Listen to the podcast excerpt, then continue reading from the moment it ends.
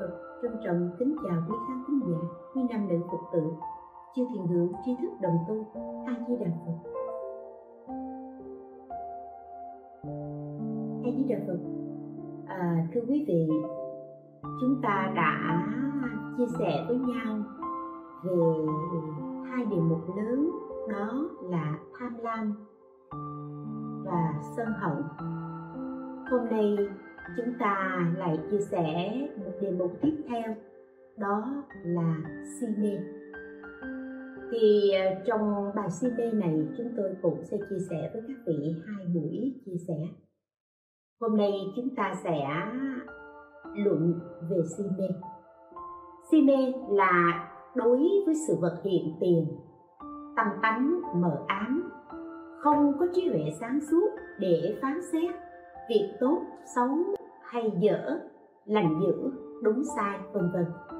Chính vì thế nên mới làm ra những điều tội lỗi, làm tổn hại cho mình và tổn hại cho người. Si mê được xem là kẻ cướp giấu mặt, khác với tham lam và sân hận. Chúng ta thường hay nói tham sân si là nguyên nhân gây đau khổ. Và thông thường thì ai cũng nói như vậy, và tham sân si nó giống như là một cái một cái câu cửa khẩu đầu môi như vậy. Hỏi tại sao đau khổ? Tại vì tham sân si. Nhưng các vị thấy nếu như chúng ta từng bước để phân tích, chia sẻ, tham thì nó có nhiều nguyên nhân tham, sân thì nó cũng có nhiều cái cách sân và si mê cũng thế. Tham sân si nó không phải là ba nguyên nhân tồn tại độc lập, mà tham sân si là ba nguyên nhân tác động qua lại lẫn nhau. Ví dụ như là khi tham có mặt thì si có mặt, hoặc giả sân hận có mặt thì si có mặt. Cho nên khi mà tham và sân phát khởi hiện hành, thì nhất định phải có mặt của si. Ví dụ như là một người người đó vào trong trong tiệm vàng cướp vàng đi. Khi anh chàng này vào cướp vàng, thì ở giữa ban ngày ban mặt đông người, cuối cùng anh ta bị bắt. Mọi người sẽ nói sau này gan quá giữa ban ngày ban ngạc mặt như vậy mà lại vào tiệm để cướp vàng. Và nếu như công an hỏi hay ai đó hỏi, tại sao mà giữa ban ngày ban mặt mà bạn không sợ bị bắt hay sao mà lại vào đây cướp bắt? Thì người đó sẽ trả lời, lúc đó chỉ thấy vàng thôi, không còn thấy cái gì khác nữa. Đúng vậy. Bởi vì khi muốn cướp vàng, đó là tâm tham có mặt nhưng si mê là sự mờ ám, không phân biệt, được phải trái đúng sai, nên hay không nên. Cho nên cái tâm si này là mờ ám, làm cho cái người có tâm tham này không còn suy nghĩ được gì thêm nữa. Và anh ta chỉ thấy vàng mà không còn thấy những gì xung quanh. Cho nên si đứng ở trong bóng tối, tác động đến tham, lam vạ và sân hận, hoành hành nhưng mà các vị nên biết, thể có tham tham có mặt thì si có mặt, sân có mặt thì si có mặt. Tuy nhiên, si có thể đứng một mình và và tác động một mình mà không cần sự có mặt của tham và sân. Cho nên, chúng ta thường thường chỉ để ý đến tham lam và sân hận mà ít có để ý đến si mê. Nhưng thực ra, si mê lại là một cái phiền não căn bản và rất nguy hại trên tiến trình trình tu tập. Si mê tiếng Pali gọi là moha. Có nghĩa là mê mờ về một đối tượng. Không hiểu, không phân biệt phải quấy, không nhận thức được sự thật, mờ tối, không có trí huệ sáng suốt để phán đoán việc tốt, xấu, hay, dở, lành, dữ, đúng, sai, phải, trái, chánh tà, vân vân. Đây là là si mê, định nghĩa về si mê. Si mê có trạng thái như thế nào? Si mê thuộc về sự không thông hiểu nên khó giải hơn là là tham lam và sân hận nói đến sự thông minh, sáng suốt, sự sự thông tuệ đấy, thì chúng ta có thể phân biệt được sự thông minh lanh lợi này. À người này thông minh như thế nào? Vân vân, chúng ta có thể có thể phân biệt được. Tuy nhiên, đối với si mê, hay là chúng ta dùng một cái ngôn từ thông thường nhất là người ngu ngu thì không thể nào chúng ta có thể so sánh thứ bậc của nó để phân biệt được. Ví như ánh sáng, nếu như chúng ta bước vào một căn phòng có đốt những ngọn nến, chúng ta thấy sáng, chúng ta nói, ồ, căn phòng này sáng quá. À và cái sáng, tại sao mà sáng nhiều như vậy? Chúng ta có thể nhìn lên đèn điện, chúng ta thấy, ồ, trong phòng này đốt hai ngọn bốn ngọn hay sáu ngọn đèn hay là chúng ta nhìn những ngọn nến chúng ta có thể phân chia là ánh sáng này do đốt 10 ngọn nến, 20 ngọn nến, 30 ngọn nến, vân vân. Nhưng nếu như chúng ta bước vào trong một căn phòng tối thì chúng ta chỉ nói ui con căn phòng tối quá. Chứ chúng ta không thể nói là cái đây là tối hạng 1, tối hạng 2 vân vân. Chúng ta không thể phân biệt cái bóng tối như vậy. Nhưng à, ngôn ngữ Việt Nam thì chúng ta chỉ có thể dùng khái niệm ngôn từ giống như là nói là tối tối đen à tối mịt à tối mờ à vân vân. Thì nói dùng ngôn từ khái niệm như thế nhưng mà cái khái niệm tối đen tối mịt của người này và cái khái niệm tối đen tối mịt của người khác chưa hẳn đã là giống nhau. Vậy thì đối với một người si mê thì chúng ta làm như thế nào để biết được đó là người si mê? Thưa các vị si mê không phải là người không có trình độ học vấn không có trình độ kiến thức. Có những người có trình độ học vấn kiến thức rất cao nhưng vẫn si mê. Thậm chí có những người có bằng cấp tiến sĩ à, giáo sư vân vân nhưng ở những hành động nào đó thì về phương diện Phật pháp, về phương diện tu tập, vẫn xem đó là hành động của người si mê. Vậy thì nói đến si mê, không phải căn cứ ở trên học vị, không căn cứ ở trên trình độ học thức, mà là mà là căn cứ hành động của người ấy. Si mê và người trí khác nhau ở chỗ nào? Người trí biết áp dụng sự hiểu biết của mình đúng chỗ, đúng lúc, đúng nơi, đúng người. Và tất cả những cái mà người trí áp dụng đó nhằm mục đích đem lại lợi ích cho mình, đem lại lợi ích cho tha nhân ở hiện tại và tương lai. Đó gọi là hành động của người trí. Còn người si mê thì sao? Người si mê thì thì cố chấp. Có những khi anh ta áp dụng những cái kiến thức mà anh ta có được. Nhưng mà sự áp dụng ấy không đúng chỗ không đúng lúc không đúng người vân vân. Thì nhiều khi chẳng những không mang lại lợi ích mà còn gây nên sự nguy hại. Có một chú tiểu uh, khi mà mới vào chùa tu các vị biết mà chú tiểu mới vào chùa tu thì mọi việc dù lớn dù nhỏ vẫn được thầy mình hướng dẫn, dạy dỗ rất kỹ. Chúng tôi chắc chắn rằng sự giáo dục ở trong chùa của một, của vị thầy đối với chú tiểu sẽ chi tiết hơn và chu đáo hơn sự giáo dục của cha mẹ đối với con. Thì chú tiểu này khi vào chùa hôm đó ăn trái cây thì chú ấy mới mang trái cây lên cho thầy. Câu chuyện này là câu chuyện có thật một trăm phần trăm đó nhé. Thì khi mang trái cây lên cho thầy thì chú tiểu này mới um, cầm một ít trái cây ở trên tay đem lên đưa cho thầy. Thì vị thầy mới nói là con nhé lần sau á nếu mà con mang cái gì cho thầy à, thì nếu mà nhỏ thì con phải bỏ vào ở trong đĩa.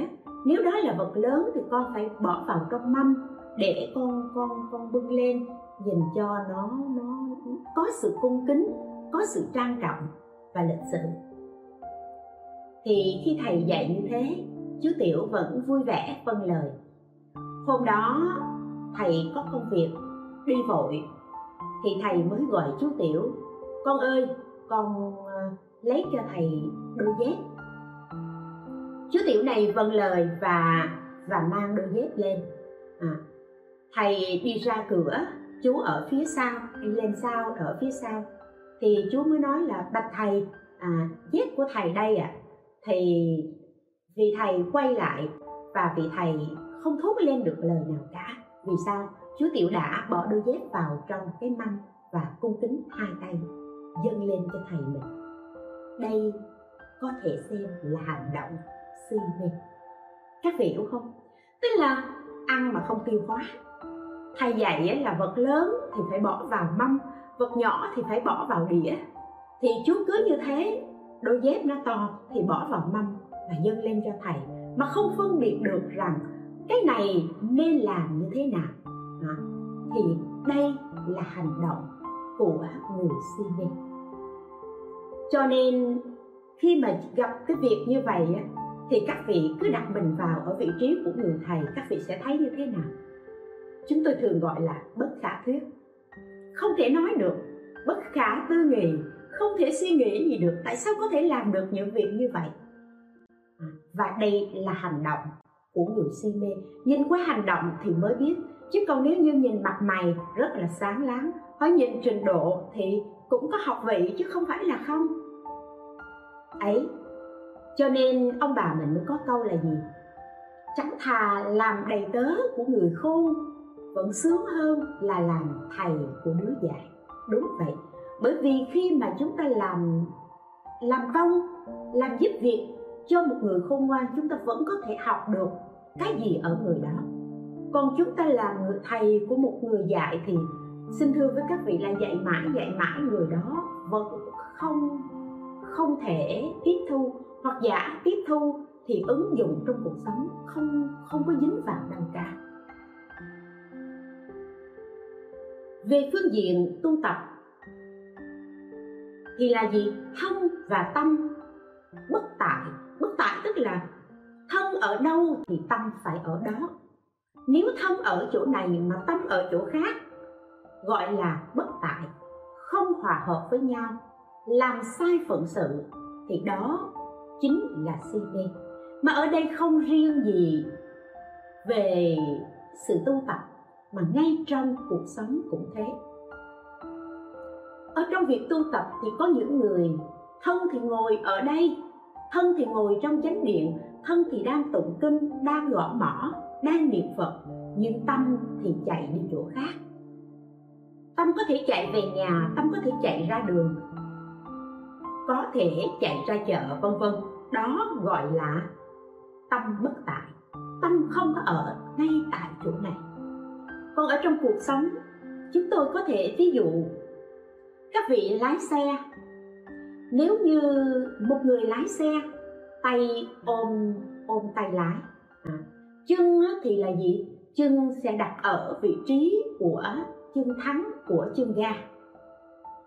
Nhưng nếu như cái người đó lái xe mà chân vẫn đặt ở những vị trí như thế tay vẫn cầm tay lái như thế nhưng mà là gì? Mắt lại hướng vào trong màn hình tivi à, đang xem phim vân vân. Hoặc giả là tâm trí tập trung vào nghe tin tức thì nhất định sẽ sao lãng cái tầm nhìn, sao lãng sự quan sát của một người tài xế. Và như vậy thì là gì? Nhất định tai nạn rất là rất là dễ xảy ra. Cho nên, thực ra nếu như tài xế có thể nghe nhạc, nhưng nếu như mắt mà chú ý vào màn hình thì tai nạn dễ dàng xảy ra. Cho nên làm tài xế không có nên không có nên để màn hình tivi là như thế. Thậm chí ở nước ngoài những cái vật mà treo ở trên xe treo nhiều quá cảnh sát người ta cũng phạt đó. Bởi vì sẽ làm ảnh hưởng đến đến đến tầm nhìn sự quan sát. Và thậm chí ở trong xe à, nếu như mà bạn để nhiều hình chẳng hạn như là hình phật hình chúa hay là những cái hình gì mà mình để với cái tính cách cầu nguyện á, để trong xe nhiều cảnh sát người ta không cho đâu tại vì người ta sợ cái người lái xe tập trung tầm nhìn vào đó và và không còn quan sát đường xa dẫn đến tai nạn. Cho nên một người trí là một người khéo điều khiển, dùng cơ thể này và tâm của mình. Cái tâm của mình điều khiển cơ thể của mình đúng chỗ, đúng nơi, đó là người trí nếu như cái tâm của mình dùng để điều khiển cơ thể, nhưng tâm mình lại đi hướng ở chỗ khác, khiến cho cơ thể của mình không được điều khiển đúng nơi, đúng việc, đúng chỗ, thì sẽ gây ra nguy hại. Đây là hành động của si mê. Cho nên chúng ta khi nghe nói đến si mê, chúng ta nghĩ rằng ồ, si mê là người khác. Chứ mình không có si mê, mình là người rất có trí. Nhưng các vị biết, ở trong cuộc sống, chỉ cần một phút giây nào đó, chúng ta sao lãng thân và tâm bất tại. À, đó chính là đó chính là si mê. Bởi vì thân và tâm bất tại thì nhất định sẽ gây ra nguy hại cho mình hoặc là hoặc là cho người. Khi mà chúng ta làm sai phận sự như vậy gọi là si mê. Mà đã nói làm sai phận sự gọi là si mê thì bất luận bạn có trình độ văn hóa như thế nào bạn có trình độ chuyên môn, bạn có trình độ kiến thức như thế nào? Và ngay cả ở trong phương diện học Phật, bạn có là người thông tam tạng kinh điển đi chăng nữa mà bạn tạo ra những việc tội lỗi? Có hại cho mình hoặc có hại cho người, hoặc hại ở hiện tại, hại ở tương lai thì đó chính là si mê. Tâm là cái biết thiện, biết ác, biết tội phước phân biệt được thiện ác tội phước. Và khi cái tâm này bỏ thiện làm ác, làm những điều tội lỗi, thì cái tâm này đang bị si mê, che che đậy, làm cho u ám, làm cho tối tăm, không phân biệt được thiện ác. Và khi tâm đã làm những điều ác, thì mặc dầu người ấy có là người nổi tiếng, là người thông thái đi chăng nữa, thì cũng chính là si mê. Chúng ta hay nghe nói đó là kẻ vô minh, đó là kẻ si mê, là người tà kiến.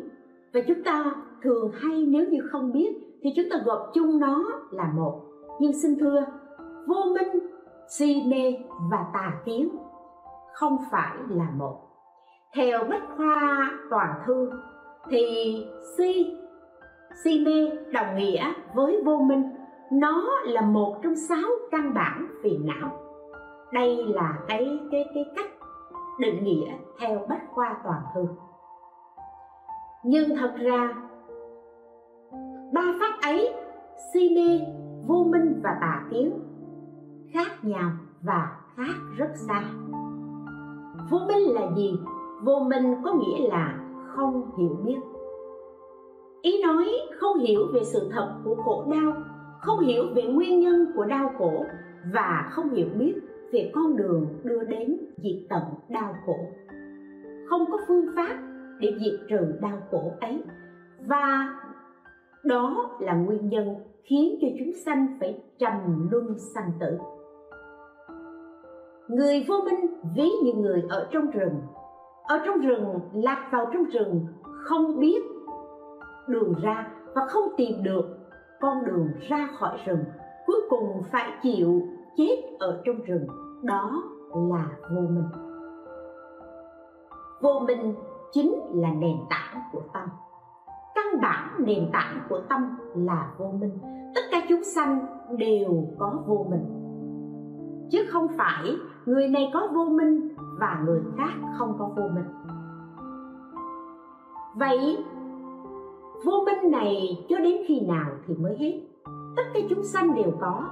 Nhưng cái người mà hết vô minh, chấm dứt được vô minh này, thì chỉ đến khi người ấy đắc quả a la hán hay là chứng độc giác, hay là chứng vô thường chánh đẳng chánh giác, thì lúc đó mới hoàn toàn hết vô minh. Cho nên đức phật mới nói, nếu chưa chứng thánh quả, thì chớ có chớ có quá tin cái tâm của ông. Bởi vì nền tảng vô minh này có thể dẫn dắt, có thể chi phối và khiến cho chúng ta cũng làm việc sai trái. Còn si mê là gì? Đã có nền tảng của vô minh rồi thì tiếp đến nó mới phát triển ở một bước thứ hai gọi là si mê. Si mê là nói đến sự không phân biệt được tội phước thiện ác đúng sai. Si mê này không phải là nền tảng của tâm, mà nó chính là sự lầm lạc của tâm. Bài chia sẻ hôm nay sẽ hơi khó. Nếu các vị để ý lắng nghe, thì các vị sẽ sẽ hiểu được vấn đề. Còn nếu chúng ta không để ý lắng nghe, thì chúng ta sẽ cảm thấy nó như có một cái sự đan xen nào đó làm cho mình khó hiểu. Nhưng khi chúng ta hiểu được vô minh, si mê và và tà kiến thì chúng ta ứng dụng trong cuộc sống, chúng ta sẽ biết được là, ô, những hành động này của mình, đây là si mê, đây là vô minh, đây là tà kiến hay không? Và khi chúng ta biết rõ được như vậy, thì chúng ta sẽ, ngay trong cuộc sống hiện tại, chúng ta sẽ thoát khỏi đau khổ bởi cái nền tảng vô minh này. Đã nói si mê không phải là nền tảng của tâm mà chính là sự lầm lạc của tâm. Bởi vì vì không dùng trí tuệ làm nền tảng để phán xét cho cho chu đáo rồi mới thực hành. Cho nên, cái người si mê vì không có cái nền tảng trí tuệ, không có trí tuệ làm nền tảng, mà là cái gì làm nền tảng?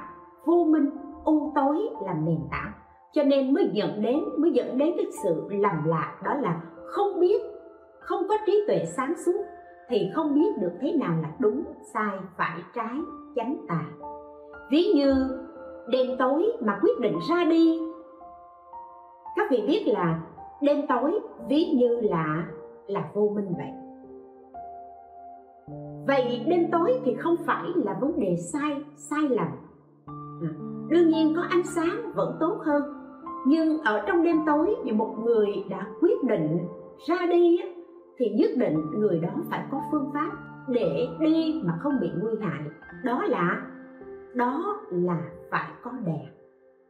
Phải có đèn, phải có đèn pin, hay là phải có đèn dầu để chúng ta cầm, để cho nó sáng, để soi đường, thì chúng ta mới phân biệt được đây là đường, đây không phải là đường, con đường này dẫn đến nơi chúng ta cần đến con đường này sẽ dẫn chúng ta đến nơi nguy hại. Như vậy thì cái vô minh là nền tảng, còn sự lầm lạc đó là gì? Là do chúng ta không biết phương pháp, không biết đúng sai mà mà chúng ta vẫn ra đi. Tức là chúng ta ra đi mà mà không có đèn ở trong đêm tối. Còn tà kiến là gì? Tà kiến là sự hiểu biết sai lầm. Ví dụ như là không tin nhân quả. Có những người nghĩ chết là hết. Không tin nhân quả, không tin không tin tội phước thì đây chính là tà kiến. Có một người bị mù, đến nhà bạn chơi, lại vào cái đêm trời tối. Trời rất tối và cái người bạn này, người mù này quay về thì lúc đó, người bạn mới đưa cho người mù này một cây đèn. Mới nói là, bây giờ đã tối lắm rồi. Anh muốn đi về thì anh phải cầm cây đèn này để anh đi về. Thì người mù mới trả lời là, tôi đã mù rồi. Suốt đời không thấy được ánh sáng là gì. Vậy thì việc có đèn hay không có đèn cũng như nhau mà thôi người bạn tốt mới nói là không phải. Anh cầm cây đèn không phải để cho anh thấy đường mà là để cho người khác thấy được anh và người khác không đâm phải, không đâm nhầm anh. Thì người bạn mù này bằng lòng và cầm cây đèn đi về. Trên đường đi một đoạn, lại có một người khách bộ hành. Chẳng may đâm sầm vào cái người mù này. Và người mù này mới la lớn là, bộ anh đuôi hay sao mà anh không thấy cây đèn của tôi? Mà anh lại đâm phải tôi? Thì người khách bộ hành này nhìn người mù và cười lớn và nói rằng cây đèn của anh đã tắt mất rồi, anh bạn mù ơi. Như vậy, người mù hay đêm trời tối là căn bản của vô minh. Ngọn đèn có mặt để giúp cho người mù này biết được à giúp cho người khác nhìn thấy, nhận diện ra được là người mù này đang đi, đang có người đi cùng hướng hoặc đi nghịch hướng với mình. Thì ngọn đèn này, nó nó chính là, nó chính là một cái để để phân biệt để cho người ta phân biệt được là có hay không, đúng hay sai, phải trái, chánh tà. Người người bạn mù này cầm cây đèn, nhưng chẳng may cây đèn nó đã tắt. Bản thân anh không biết được cây đèn đã tắt. Cứ khăng khăng, mình có cây đèn trong tay. Và và cố chấp vào cái cây đèn đó với suy nghĩ là mình có cây đèn, thì cái sự cố chấp đó ví như tà kiếm một người tà kiến. Nếu như anh ấy lầm chấp về những cái hiểu biết, những cái suy nghĩ sai lầm, thì cái những cái hiểu biết sai lầm lầm chấp đó sẽ dẫn cho anh ấy đã đi làm lầm lạc rồi, càng lầm lạc hơn. Và người đó nếu như biết được là cái đèn của mình đã tắt và thắp lên ngọn đèn sáng đó, tức là nhờ ánh sáng trí tuệ mà sự tà kiến này không còn nữa. Cho nên vô minh nó chính là nền tảng. Và chính vì vô minh dẫn đến cái bước tiếp theo đó là gì? Là si mê. Và cũng chính vì si mê không biết được đúng sai, cho nên dẫn đến một cái nguy hại nữa chính là là tà kiến. Nhưng các vị biết là người vô minh và người si mê vẫn còn có thể cứu được. Tức là người vô minh và người si mê vẫn có thể ngồi xuống để nghe giảng pháp, nghe những bậc hiền triết, nghe những bậc chân nhân nói chánh pháp. Và những người đó khi nghe, bằng lòng thay đổi, sửa đổi, sửa mình làm mới, thì người vô minh và người si mê này nhất định sẽ thay đổi và sẽ trở thành bậc thánh. Bởi vì họ dễ dàng nghe theo vâng giữ theo lời dạy của những bậc chân nhân. Còn người ta kiến thì sao? Người ta kiến là người chấp chặt vào sự hiểu biết của chính mình. Và đã chấp chặt vào sự hiểu biết của chính mình rồi á, thì họ không còn nghe những gì xung quanh. Họ tỏ ra tự phụ họ luôn luôn cho họ là đúng. Và chính vì nghĩ mình đúng, cho nên sẽ không bao giờ nghe sự hướng dẫn của ai, không bao giờ sửa mình làm mới. Đó là cái cái nguy hại của tà kiến. Cho nên người không hiểu và người hiểu sai là là khác nhau hoàn toàn. Vì người không hiểu, có lúc sẽ hiểu. Còn cái người mà đã hiểu sai lầm rồi thì khó mà có thể sửa đổi được. Cho nên ở trong trong cuộc sống thì chúng ta, khi chúng ta biết được là vô minh, si mê và tà kiến, thì chúng ta phải quay lại, phải hỏi mình, phải xem xét tất cả những hành động của mình, nó thuộc về vô minh, si mê hay hay là tà kiến. Mà nếu như bạn đã rơi đến cái chỗ tà kiến rồi bạn bị lầm lạc ở ngay chỗ này có một người trí thức giúp bạn giải thích cho bạn. Bạn buông bỏ bạn buông bỏ cái tà kiến đó là bạn có phước lớn. Còn có những người vẫn khăng khăng vẫn vẫn tự đắc. Các vị thấy vừa rồi có một uh, vừa rồi mới mới um, mới xét xử cái vụ án mà giết người chôn xác uh, ở trong thùng bê tông ở Bình Dương đó. Thì cái người con gái mà mà mà trưởng trong cái nhóm tu tập đó, giết người đó, người này đã dần đến cái tu tập này đã vô minh, si mê nhưng mà dẫn đến một cái gì? Ý nghĩ tà kiến. Đặt tà kiến ở trong trong cái cách nghĩ, trong cái cách tu tập. Cho nên mới cuối cùng mới dẫn đến là gì? Mới dẫn đến sự sai trái là giết người. Và sự tà kiến của một người thủ lĩnh này đã tác động đến nguyên cả nhóm, làm cho cả nhóm si mê theo và tà kiến theo. Cho nên tà kiến nó rất rất là nguy hại. Vô minh và si mê là phiền não thật sự. Vì đó mà tâm của ta dơ đục. Nhưng nhưng chưa có hành động, chưa có hành động gì cả.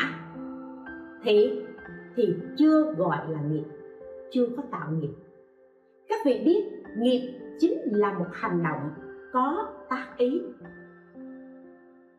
Cho nên, khi mà một người vô minh, mê mờ về các pháp, mê mờ về về chánh đạo, lại đem đến si mê, không phân biệt được phải trái đúng sai chánh tà.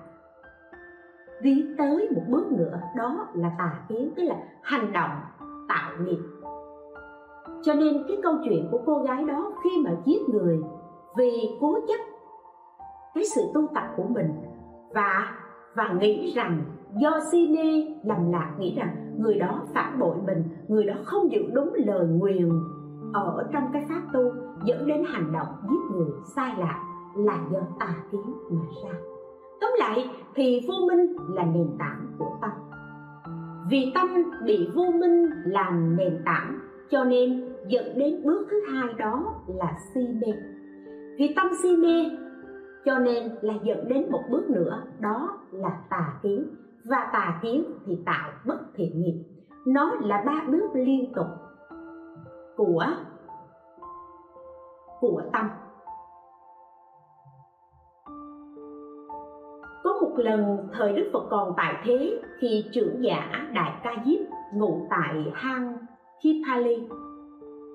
Thì trưởng giả đại ca diếp có hai người đệ tử. Hai người đệ tử theo hầu. Các vị biết hai người đệ tử đó có một người thì thì làm tròn bổn phận, còn một người thì không làm tròn bổn phận. Cái người mà làm tròn bổn phận tức là gì? Là luôn luôn siêng năng làm việc để mà để mà hầu thầy còn cái người không làm tròn bổn phận là chẳng những anh ta không có hầu thầy, không có làm công việc của của một sa di, mà anh ta còn có thêm một cái thái độ nữa là mánh khóe. Thì cái người cái người đệ tử mà không làm tròn bổn phận rất là lười. Nhưng mà anh ta lại luôn luôn thể hiện mình là người giỏi giang và cướp công. Tức là khi nào thấy người sa di đồng tu của mình nấu nước để cho thầy tắm. Thì khi cái người sa di này nấu nước đem vào đổ vào phòng ừ, phòng đổ vào xô cho thầy tắm thì anh chàng anh chàng mà lười biếng này mới nhanh nhậu chạy đến thưa thầy thưa thầy đã có nước rồi con mời thầy đi tắm.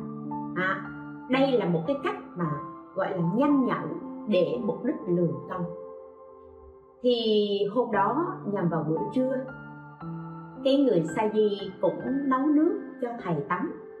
Nhưng mà người này nghĩ lại tức quá. Tất cả đều là mình làm, nhưng mà chỉ có là nó nhanh miệng hơn, nó nhanh chân hơn, cho nên nó cướp công của mình. Không lẽ mình lại chạy tới mà nói với thầy là không có nước này con nóng chứ không phải là là là là là bạn của con nóng nhưng mà cái người sa di này cũng rất là ấm ức cho nên anh ta mới tìm cách để mà chơi khăm cái cái người bạn đồng tu của mình. Hôm đó buổi trưa, cái người này ngủ. Anh sa di siêng năng này cũng nấu nước cho thầy tắm. Nấu nước xong thì người sa di này không đổ nước vào xô ở trong phòng tắm, mà đổ nước ở một nơi khác.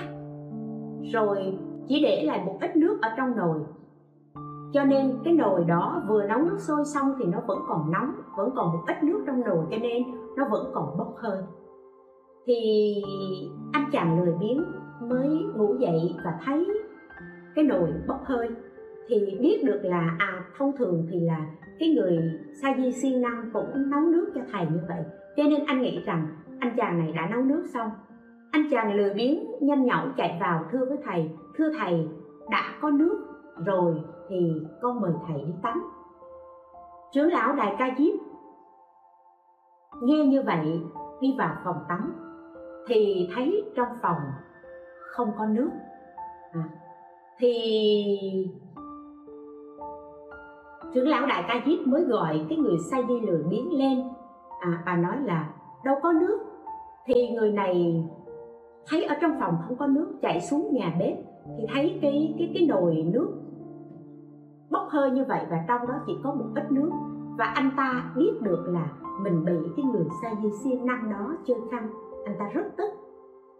Thì lúc đó trưởng lão ca diếp mới gọi cái người sa di lười biếng và nói là à, à là một người tu tập thị thì không được. Việc mình không làm thì không được nói là mình đã làm xong. Trong khi việc đó không phải chính mình làm. À, và cái vị sa di lười biếng này nghe như vậy rất là tức, rất là xấu hổ. Xong rồi, anh ta chẳng những không sửa đổi, mà anh ta còn cảm thấy giận dữ và ngày mai thì anh ta không chịu đi khất thực chung với thầy. Để một mình vị sa di siêng năng và trưởng lão ca diếp đi khất thực nhưng các vị biết là thời đức phật nếu không đi khất thực thì đâu có gì để ăn. Cho nên anh ta đến nhà thí chủ, người mà thường hay phụng sự cúng dường trưởng lão ca diếp. Anh ta nói là à hôm nay trưởng lão không được khỏe cho nên không đi khất thực. Người tính chủ nghe như thế, nghe trưởng lão không khỏe cho nên mới sắm chuẩn bị thức ăn đưa cho cái vị sa di lười biếng này bảo đem về dân cúng cúng dường cho trưởng lão. Và anh sa di này đã mang thức ăn đó về nhưng mà anh không mang về trên đường. Anh đã anh đã ăn hết thức ăn đó. À, đến khi trưởng lão ta diếp đi khất thực cùng với người say di siêng năng về thì thông thường nếu như có một người không đi khất thực người đó không khỏe thì đi khất thực xong về phải xớt cái phần ăn đó cho cho người ở nhà. Nhưng anh này vì đã ăn no rồi cho nên anh ta cũng không ăn nữa. À, và anh ta nói là anh ta không khỏe. Thì ngày mai trưởng lão ca diếp lại đi khất thực. Đi khất thực đến gặp cái người gia chủ nọ. Thì người gia chủ thấy trưởng lão ca diếp và ông ta rất vui mừng. Ông ta nói ồ như vậy là trưởng lão đã khỏe rồi. Ngày hôm qua con nghe nói là ngài không khỏe, con đã cúng dường thức ăn, vân vân.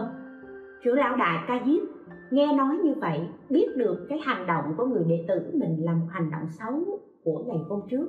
Trưởng lão không nói gì, nhưng nhưng lại lại về nói với người đệ tử mình là là một người tu, thì thì không nên dựng chuyện và làm những việc xấu ác để mang lại lợi ích cho mình như vậy thì ta đã biết được cái việc của ngươi làm hôm qua là việc làm phi pháp, không đúng. Từ nay về sau, ngươi không được ăn thực phẩm do gợi ý. Các vị biết thực phẩm do do gợi ý là gì? Là ví dụ như bây giờ, như cái vị sa di này đến nói với gia chủ là, hôm nay thầy không khỏe. Đó là gợi ý cho người gia chủ biết được là thầy của mình đang bị bệnh, hãy chuẩn bị thức ăn à, và thậm chí là thức ăn ngon thức ăn béo bổ cho người bệnh. Hoặc giả là thức ăn gợi ý ví dụ như là hôm nay uh, chúng tôi muốn ăn uh, ăn hủ tiếu đi. À, thì nói sao tự nhiên thấy thèm hủ tiếu? Chỉ là nói không không như vậy thôi mà nói cố ý nói cho một người nào đó nghe. Để cái người nghe đó khi người ta biết được là à tôi đang thèm hủ tiếu và cái người gia chủ đó lại nấu món hủ tiếu để để cúng dường. Đó gọi là thức ăn gợi ý. Và đại ca diếp nói với người sa di này, từ đây về sau, không được ăn những thực phẩm do gợi ý. Và khi mà người sa di lười nghe như vậy, chẳng những không thay đổi, mà anh ta càng oán hận thêm nữa. Và anh ta nói là, thầy mình bất công chỉ có hai người đệ tử, mà lại đối với cái người đệ tử siêng năng kia thì không la mắng, không không quở phạt, mà chỉ có la mắng quở phạt mình thôi. Như vậy là là thầy bất công. Và cũng chính vì cái ý nghĩ như thế, cho nên ngày hôm sau anh ta lại không đi khất thực ở nhà. Và chờ lúc mà mà trưởng lão ca diếp và cái người sa di siêng năng đó đi khất thực thì anh ta ở nhà đại dùng lửa để đốt cái cái cái cái am tranh tu tập đó. Và anh ta đập phá tất cả những gì mà không cháy những gì còn lại. À, và sau đó thì người sa di đó bỗng bị một cơn bạo bệnh xảy ra và anh ta chết. Thì ở trong kinh nói cái người sa di này chết liền đọa vào địa ngục thì câu chuyện này đã lan truyền đến tai của của Đức Thế Tôn. Lúc bấy giờ, Đức Thế Tôn đã cho gọi trưởng lão Đại Ca Diếp đến và Đức Thế Tôn đã dạy trưởng lão Đại Ca Diếp là nếu như không tìm được bạn đường hơn mình hay bằng mình để kết bạn, để tu tập à, thì thì không nên kết bạn với người ngu tại vì tại vì người si mê, người ngu si này chẳng những họ làm khổ chính họ, mà họ còn gây tác hại đến những người xung quanh. Cho nên si mê là khổ mình và gây đau khổ cho người khác. Hành động của một người si mê bởi vô minh làm nền tảng sẽ dẫn dắt đến những hành động tà kiến và cách suy nghĩ, cách hành động của vị sa di lười biếng đó là do từ nền tảng của vô minh dẫn đến si mê, không phân biệt được phải trái đúng sai. Khi thầy của mình vợ phạt la mắng, thì anh ta không nhìn nhận được mình sai chỗ nào, hay mình đúng chỗ nào, mà anh ta lại quay lại oán trách. Và khi quay lại oán trách như thế, dẫn đến thù hận, chất chứa trong lòng và dẫn đến những hành động sai lạc. Đó là những hành động tà kiến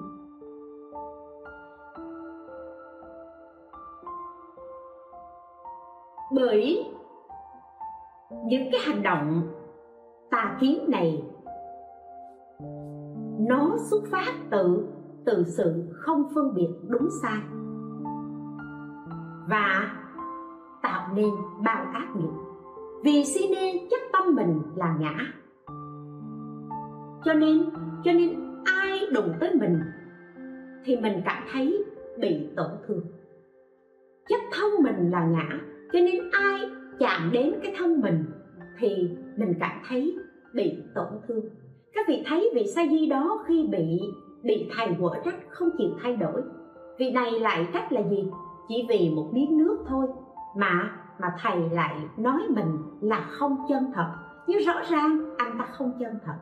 À, rồi khi anh ta ăn thức ăn gợi ý của nhà cư sĩ bị thầy quở trách thì anh ta lại nói là chỉ vì chỉ vì một miếng ăn thôi mà thầy lại trách mình. Đó là là do cảm thấy cái tự ngã của mình quá lớn lầm chấp về thân lầm chấp về về tâm. Cho nên khi bị xúc phạm khi bị la la rầy, vân vân, liền liền sanh ra oán hận. Chúng ta nghe câu chuyện của người sa di này, xong rồi chúng ta quay lại mình và hỏi mình. Chúng ta hỏi mình để biết được là mình có si mê hay không, mình có tà kiến hay không, mình có vô minh hay không. Ví dụ như, chúng tôi da đen luôn sống nếu có ai đó nói là, công nhận, da của cô đen quá. Hay là nói, da cô gọi là da bánh mật ví dụ như thế, tự nhiên chúng ta cảm thấy không vui.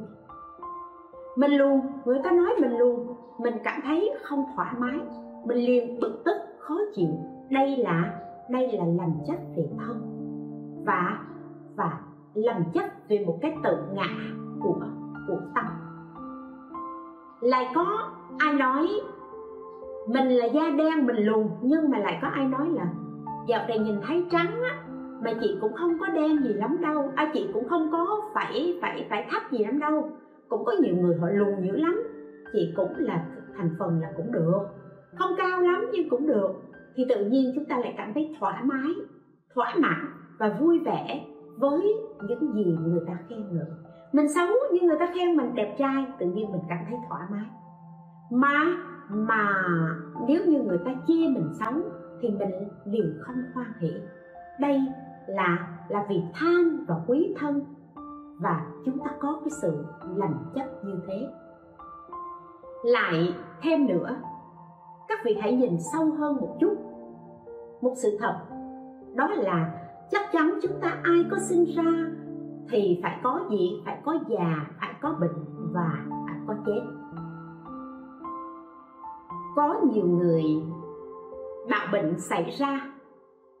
Năm đó bác sĩ đã từ chối rồi bác sĩ đã chê rồi. Bác sĩ bảo đưa về nhà. Muốn ăn gì thèm gì thì cứ cho ăn đi. À, bác sĩ không chữa trị được nữa. Thường thường thì khi đưa người bệnh về nhà thì tiếp theo là người thân ở trong nhà sẽ đến chùa sẽ nhờ quý thầy nhờ quý cô đến niệm phật đến tụng kinh đến khai thị để giúp cho cho người bệnh này giúp cho người sắp chết này. Nhưng người nhà luôn luôn luôn, luôn che giấu một sự thật là bạn đang bệnh nặng bạn đang sắp chết. Sự thật này người nhà luôn luôn che giấu. Chết nó như là một điều cấm kỵ mà mọi người không bao giờ dám nhắc tới. Mà lại còn trái nghịch nữa là sợ nhắc tới, sợ người kia buồn, sợ người kia suy sụp. Đây là một cái sai lầm lầm chấp. Và cái sự lầm chấp này chẳng những không giúp được gì cho người bệnh, mà khi người này thân thoại mạng chung thì sẽ làm cho người này càng thêm càng thêm tuyệt vọng, càng thêm hốt hoảng để bản thân chúng tôi khi đến với một người bệnh nặng, một người sắp chết, sẽ không bao giờ nói rằng, ôi, ráng niệm phật đi, niệm phật sẽ khỏe. Tại vì sao các vị biết? Có những người đến lại khuyên người bệnh rằng, con niệm phật đi, niệm phật nhất định phật sẽ giúp cho mình được mạnh khỏe, được sống lâu, được hết bệnh, được hết đau đớn. Và để cho người đó lầm tưởng như vậy, người đó niệm phật, nhưng cuối cùng cái chết cũng đến và khi cái chết đến rồi á, thì người này sẽ mất niềm tin đối với Phật pháp, mất niềm tin đối với tam bảo. Người này sẽ nói là, ô, tại sao thầy lại nói niệm Phật sẽ khỏe mạnh, niệm Phật sẽ không còn đau nữa, mà con vẫn niệm Phật, con có niềm tin đối với Phật, tại sao con vẫn chết? Tại sao con vẫn đau đớn? Và như vậy khiến cho người ta mất niềm tin. Mình nói một lời nói, một sự hướng dẫn mà khiến cho người ta mất niềm tin, tức là tức là mình dẫn người ta vào con đường tà kiến. Mà nguyên nhân dẫn cho người ta vào con đường tà kiến là do là do si mê không chấp nhận sự thật, không không biết được đúng, sai, phải, trái, nên nói như thế nào. Mà cái si mê này là nguồn gốc do vô minh không không sáng suốt, không biết được sự thật, có sanh là có tử đây là một quy luật. Cho nên, khi chúng ta đến với một người bệnh, chúng ta hãy nói sự thật với họ. Là gì? Là ai có sinh ra đều có chết cả. Và một sự thật là bạn đang bệnh đang bệnh rất nặng. Bệnh này bác sĩ bó tay không thể chữa được. Tuy nhiên cái bệnh này thuộc về thân. Và cái cảm giác đau đớn thuộc về thuộc về tâm. Nếu như bạn biết được rằng mình đang bệnh, và cái sự đau đớn này là sự tác động của thân, vì thì bạn hãy đừng quá để ý đến cái thân của mình, mà là hãy quay lại với chính mình bằng hơi thở chánh niệm. Bằng hơi thở chánh niệm bạn hãy buông lỏng toàn thân, hít vào nhẹ nhàng, thở ra thật nhẹ nhàng. Và nếu như bạn là người tin phật, bạn là người thường hay niệm phật, bạn hãy hít vào, thở ra bằng câu a di đà phật. Để làm gì? Để hiện tại, khi bạn chú trọng vào cái tâm của mình, buộc tâm mình vào trong hơi thở chánh niệm này và nhiếp tâm niệm phật như thế, bạn không còn quá để ý vào cái thân, thì cái thân của bạn sẽ không còn đau đớn nữa. Điều này nhất định là sự thật. Và chúng ta cũng hãy nói cho người bệnh biết được rằng chết không phải là hết. Chết là một hình thức thay đổi như là gì? Mặc cái áo đã cũ rồi. Bây giờ cởi bỏ cái áo ra để chuẩn bị cho mình một cái áo mới. Cái áo này đã cũ rồi, đã mấy chục năm sử dụng rồi. Cái áo mới đó tương lai đẹp hơn hay xấu hơn? Là do thiện nghiệp hay ác nghiệp mà mình đã gây tạo trong hiện tại? Chuyện của ngày hôm qua thuộc về quá khứ. Quá khứ không cần truy tìm nữa chuyện của tương lai, chuyện của ngày mai, chuyện của khi mà mình chết đi là chuyện tương lai. Tương lai thì chưa đến. Vậy thì quan trọng là hiện tại. Hiện tại nếu như tâm của chúng ta an lạc, tâm của chúng ta bình thản, tức là chúng ta chúng ta đang tạo những cái thiện duyên, những cái thiện nghiệp để nhờ những thiện duyên, thiện nghiệp này mà chúng ta có được một cái thân tương lai tốt đẹp hơn. Cho nên bạn đừng có hướng vọng tương lai là về tương lai thì mình tốt hay mình xấu, mình khổ hay mình vui, mà bạn hãy quay lại nhìn ở ngay trong hiện tại này, hiện tại mình có an lạc hay không? Hiện tại mình có vui hay không? Hiện tại mình có đau khổ hay không? Đối với người bệnh nếu như người đó trong đời sống quá khứ của họ gây tạo những ác nghiệp, thì mình hãy hướng dẫn họ sám hối. Bởi vì sao? Bởi vì đức phật dạy ở trên đời có hai hạng người mạnh nhất. Một là hạng người không bao giờ tạo tội, hai là hạng người đã tạo tội mà biết ăn năn, sám hối. Đã sám hối rồi thì là gì? Thì tất cả những tội chướng đều tiêu diệt tội từ tâm khởi thì hãy đem tâm mà sám. Sau khi sám hối rồi, mình lại hướng dẫn họ là gì? Vậy thì tất cả những gì mình đã tạo tác ở quá khứ đã sám hối rồi, ngay bây giờ mình sẽ bắt đầu một cuộc đời mới, một một trang vở mới bằng cách nhiếp tâm niệm phật. Nhiếp tâm niệm phật để là gì? Tôi từ tâm khởi thì đem tâm sáng tâm đã tâm thanh tịnh, tâm hiện tại thanh tịnh, thì những tội chướng đó không còn nữa. Nếu tội chướng ấy có, thì có thể đầy cả hư không. Nhưng tâm thanh tịnh, ngay tức thời, tội liền tan và ngay trong hiện tại đó, thành tâm nhiếp niệm niệm phật. Bằng tất cả sự chân thành, bằng tất cả sự thanh tịnh đó, người đã niệm phật bảo đảm người đó sẽ không còn đau đớn về thân. Và nếu như không còn đau đớn về thân, thì người này nhất định sẽ chết trong trong an lạc. Và chúng ta cũng nên vì người bệnh đó nói cho họ biết, chết không có gì đáng sợ. Chết là một hình thức thay hình đổi dạng, từ một đời sống này sang một đời sống khác. Từ một đời sống này sang một đời sống khác, thì cái người ta sợ không phải là người ta sợ chết, mà người ta không biết là sau khi chết họ sẽ như thế nào.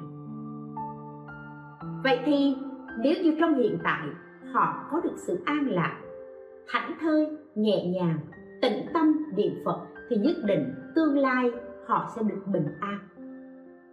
Nếu như hiện tại họ không bị ràng buộc bởi gia đình, bởi thân quyến bởi vợ đẹp, bởi con ngoan, bởi tài sản. Họ sẵn sàng buông xả. Thì đó gọi là giải thoát. Giải thoát nó có mặt ở ngay trong hiện tại. Và hiện tại họ buông xuống được, giải thoát được. Tức là tức là họ đã sanh cực lạc ngay trong đương điểm hiện tiền ấy mà không phải ở đâu xa.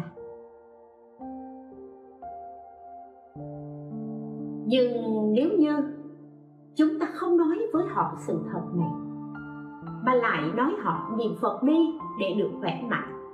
À, ráng niệm phật đi bởi vì con của anh đang chờ anh vợ của anh rất yêu thương anh gia đình sự sản vân vân rất cần anh chăm sóc.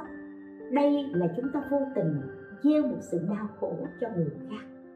Bởi vì chúng ta đã khiến cho người ta đã đam mê sự sống đã vô minh, đã si ái, càng vô minh và si ái nhiều hơn. Và ở trong cuộc sống hiện tại, họ đã từng bị ràng buộc bởi vật chất, bởi những ảo tưởng của tâm, lại luôn mơ mộng về tương lai lại luôn tham đắm ảo tưởng về quá khứ. Như vậy thì nó chính là gốc của luân hồi sanh tử. Si là gốc của luân hồi sanh tử. Vậy thì ngay trong lúc đó, chúng ta hãy đến giúp họ chặt ngay cái gốc của luân hồi sanh tử này. Nếu họ có đầy đủ thiện căn, phước đức, nhân duyên, họ có thể tiếp nhận được, thì ngay trong giờ phút đó họ có thể chặt đứt được cái gốc của sanh tử. Cho nên, muốn giúp cho người khác thoát khỏi sự si mê, lầm lạc, muốn giúp cho người khác đoạn tận được cái gốc của luân hồi sanh tử này, thì nhất định người mà giúp người bệnh đó hay giúp người sắp chết đó vượt thoát khỏi thì phải khéo léo phải dùng trí tuệ để giúp cho họ vượt khỏi sự si mê, tham ái ấy. Chúng ta biết, si mê có tai hại rất lớn. Ở trong tâm độc tham lam, sân hận, si mê, thì si mê là một phiền não quan trọng hơn hết. Bởi vì giống như lúc đầu chúng tôi đã chia sẻ với các vị. Tham có mặt là si có mặt, sân có mặt là là si có mặt.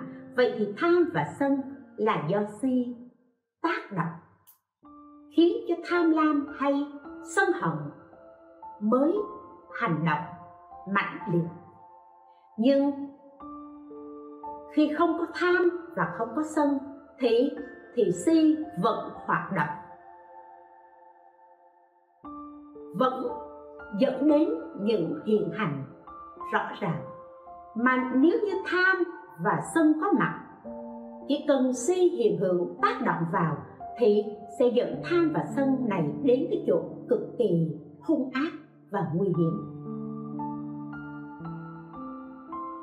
Ví dụ như khi chúng ta đang ngồi lễ phật, tâm của chúng ta phóng túng hoặc là khi chúng ta đang ngồi, đang tham thiền đang niệm phật, tâm của chúng ta sao lãng hôn trầm, thì đây là là sự tác động của si mê. Cho nên, si mê nó sẽ hiện diện hiện diện ở trong rất là nhiều hình thức. Mà tuần sau thì chúng tôi sẽ chia sẻ với các vị về cái về cái sự tác động của si mê ở trong cuộc sống thực tế. Cho nên Đức Phật mới nói chỉ khi chứng quả A La Hán hoàn toàn mới có thể hoàn toàn diệt tận được cái tâm phiền não si mê này. Ở trong cuộc sống thì si mê tác động như thế nào? Khi ta thương, khi ta thương ai đó, có si mê hay không? Có. Si mê nếu như tác động vào trong trong tình cảm trong sự yêu thương này thì làm cho cái sự yêu thương này trở nên mù quáng. Và đã mù quáng rồi thì thì người này chỉ làm theo cảm xúc. Bị sai sử. Làm theo cảm tính và làm theo cảm tính thì thì nhất định dẫn đến tội lỗi. Có một người thương thương một cô bạn họ chỉ là một tình cảm chị em bình thường thôi. Nhưng mà khi cô này cố chuẩn bị một mâm thức ăn cho cô bạn này, cô để trên bàn, thì đứa con đi học về. Nó không biết, nó không biết là mẹ nó chuẩn bị thức ăn này cho cái cái cái cái cô bạn ấy. Nó lại ngồi vào nó ăn. Người mẹ đi xuống nhà thấy con của mình đang ăn cái, những cái món ăn mà để để để phần để dành cho cô bạn. Thì người mẹ này tự nhiên không kiểm soát được, giận lên. Đây là do do si mê tác động. Si mê tác động làm cho sân hận khởi lên. Mà nó tác động vào trong tình yêu thương đây bởi vì yêu yêu quá, thương quá, đánh mất đi lý trí không biết đúng sai. Đây là sự tác động của si. Khi chúng ta giàu có, si mê tác động như thế nào? Các vị biết là nếu chúng ta giàu có có tiền của, thì si mê nhập vào tâm, tác động làm làm cho chúng ta thích quá, thích tiền quá và đang cái lúc mà làm ra tiền, cho nên là đang lúc mà làm ra tiền người ta khó mà dừng lại. Mặc dù lúc đó có thể là thân của người ta xảy ra bệnh, mặc dù là thân bệnh, nhưng mà nhưng mà họ vẫn vẫn cố gắng, đang trong lúc làm có tiền. Cho nên cho nên họ quên mất là có tiền rồi cuối cùng để làm gì nếu như mình không dừng lại. Thì bản thân mình bị bệnh nặng, mình sẽ chết và tiền của cũng không mang theo. Nếu như chỉ cần có một ý nghĩ như vậy, nhắc nhở, thì là gì? Là trí tuệ có mặt, si liền mất. Nhưng vì trí tuệ không có mặt, cái si tác động vào và nó tác động vào nó làm cho chỉ nghĩ đến tiền. Chỉ nghĩ làm sao để tranh thủ thời gian trong lúc dễ làm ăn này, kiếm tiền được mà thôi. Quên mất đi, thân ta sẽ đau, sẽ già, sẽ bệnh, sẽ chết. Và khi chết đi, không mang theo được thứ gì đây là là si tác động. Và thậm chí nó đã tác động rồi, đã có được nhiều tiền rồi. Thì gọi gì thắng thế xong lên, không biết đủ. Đây là sự tác động của si. Khi ta có quyền, có chức, thì si mê sẽ tác động như thế nào? Tự nhiên mình có chức, mình cảm thấy mình ghê gớm nó sẽ núp bóng ở một cái hình thức khiến cho chúng ta cống cao ngã mạn, cậy thế ỷ quyền, hiếp đáp người khác, xem thường người khác. Đây là sự tác động của si mê. Tất cả đều là si mê. Khi chúng ta có quyền thế,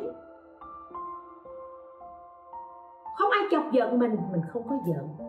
Không có cái gì ai đó cho mình mình không có tham. Nhưng tự nhiên mình cảm thấy mình hơn người. Và cái cảm giác mình hơn người, đây chính là sự tác động của si. Và làm cho mình cậy quyền ý thế thì rõ ràng, những cái sự ngã mạn này làm cho chúng ta tổn giảm phước đức. Và và khiến cho chúng ta phải bị đọa lạc. Còn nếu như mà khi chúng ta giận si mê tác động thì các vị biết rồi, dễ rồi bởi vì khi mà giận lên si mê nó tác động là chỉ muốn nói nói cho nó đã. Chỉ muốn đánh chỉ muốn hại chỉ muốn gây một cái gì đó để cho nó thỏa mãn cơn giận của mình. Đó chính là si mê tác động. Và trong chúng ta, những người tu tập. Những người tu tập thì si mê nó sẽ tác động như thế nào? Người tu tập thì tham và sân tác động thì sẽ dễ thấy như si mê tác động bằng cách phóng tâm. Đang ngồi như vậy, tâm mình chạy đi chỗ khác, rồi lại lao theo những cái suy nghĩ của vọng tâm đó. Đó chính là tác động của si mê rồi là gì? Buồn ngủ. Con người cứ bần thần lười biếng, giải đãi đó là sự tác động của si mê. Rồi, đến giờ tu tập rồi nhưng mà lười quá. Đến giờ tụng kinh rồi mà ngủ ngon quá. Đây tất cả là những cái lý do để chúng ta dừng lại, chúng ta trì trệ trong việc tu tập. Đây chính là là sự tác động của si mê. Cho nên trong sự tu tập thì si mê này nó luôn luôn nó có mặt và nó tác động. Bởi vì chỉ có mỗi một mình ta thôi ta không tham. Không ai chọc cho mình giận, nhưng si mê là là một một tên cướp ngủ ngầm ở trong tâm thức và luôn luôn luôn luôn cướp mất đi công đức lành của chúng ta. Rồi khi chúng ta nghèo khổ nghèo khổ thì si mê tác động như thế nào? Nó tác động vào tâm thức của chúng ta. Nó khiến cho chúng ta tự ti mặc cảm, oán trời, trách người, vân vân. Đây đều là sự tác động của si mê cho nên trong kinh pháp cứu đức phật dạy, đêm rất dài. Với những người không ngủ, đường sẽ rất xa đối với kẻ lự hành mỏi mệt. Cũng thế, vòng luân hồi sẽ kéo dài vô tận đối với kẻ ngu không biết chân diệu pháp người si mê không biết phải trái đúng tà, không biết chân diệu pháp. Thì thì là người mãi mãi trầm luân, sanh tử. Vòng luân hồi sẽ kéo dài, sẽ bất tận đối với những kẻ ngu. Nhưng làm sao để mình chấm dứt được cái si mê này? Đức phật nói, ngu mà biết mình ngu chính là người trí trí mà tự cho là mình trí thì chính thật là là ngu si. Vậy thì ngu si hay trí tuệ, người si mê hay hay người có trí tuệ, không không phải đi đâu tìm, không phải đi đâu để buông bỏ, mà ngay trong lúc này chúng ta phải quay lại, quan sát mình. Mình là, mình si mê ở chỗ nào? Mình sai lệch ở chỗ nào? Và mình có thể nương tựa mình. Nếu như mình không biết cách nương tựa mình, thì mình sẽ nương tựa pháp làm một cái một cái bài so sánh. Để chúng ta nương tựa pháp, để chúng ta quay lại nhìn mình và biết cách so sánh để mình biết được mình sai như thế nào. Mình thay đổi. Và ngay khi mình thay đổi như thế, mình biết được mình sai, đó chính là hành động của người trí. Si là kẻ cướp giấu mặt trạng thái của si, tác hại của si, tất cả những điều này chúng ta đều phải biết. Để để có thể dùng ánh sáng tuệ giác soi lại chính mình trên trên bước đường tu tập.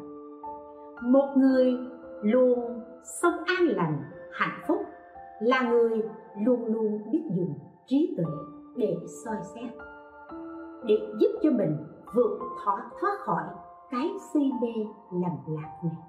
Trên đường tu tập, nhất định chúng ta cần những người bạn đồng hành. Đức phật dạy à chư tổ dạy, ăn cơm có canh, tu hành có bạn. Những người bạn đồng hành là những người giúp tai mắt cho chúng ta để chúng ta soi xét được, biết được là mình đúng, mình sai như thế nào. Và người ta cũng chỉ giúp lời, người ta cũng chỉ giúp mình nhìn thấy được cái đúng sai, người ta chỉ nhắc nhở mình mà thôi. Người có thể sửa đổi được đúng sai ấy, chánh tà ấy, quay lại, dứt đi cái sự si mê để trở thành một người trí. Đó chính là chúng ta, mà không phải ai khác. Cầu nguyện cho các vị luôn sống được an lành, hạnh phúc trong ánh vô lượng quang của đức phật và nhờ ánh vô lượng quang ấy soi đường dẫn dắt, giúp cho chúng ta thoát khỏi cái sự si mê, ám độ mà nó kéo chúng ta lui trở lại và trầm luân mãi trong vòng luân hồi sanh tử này. Xin chúc lành đại chúng. Ai đi đạo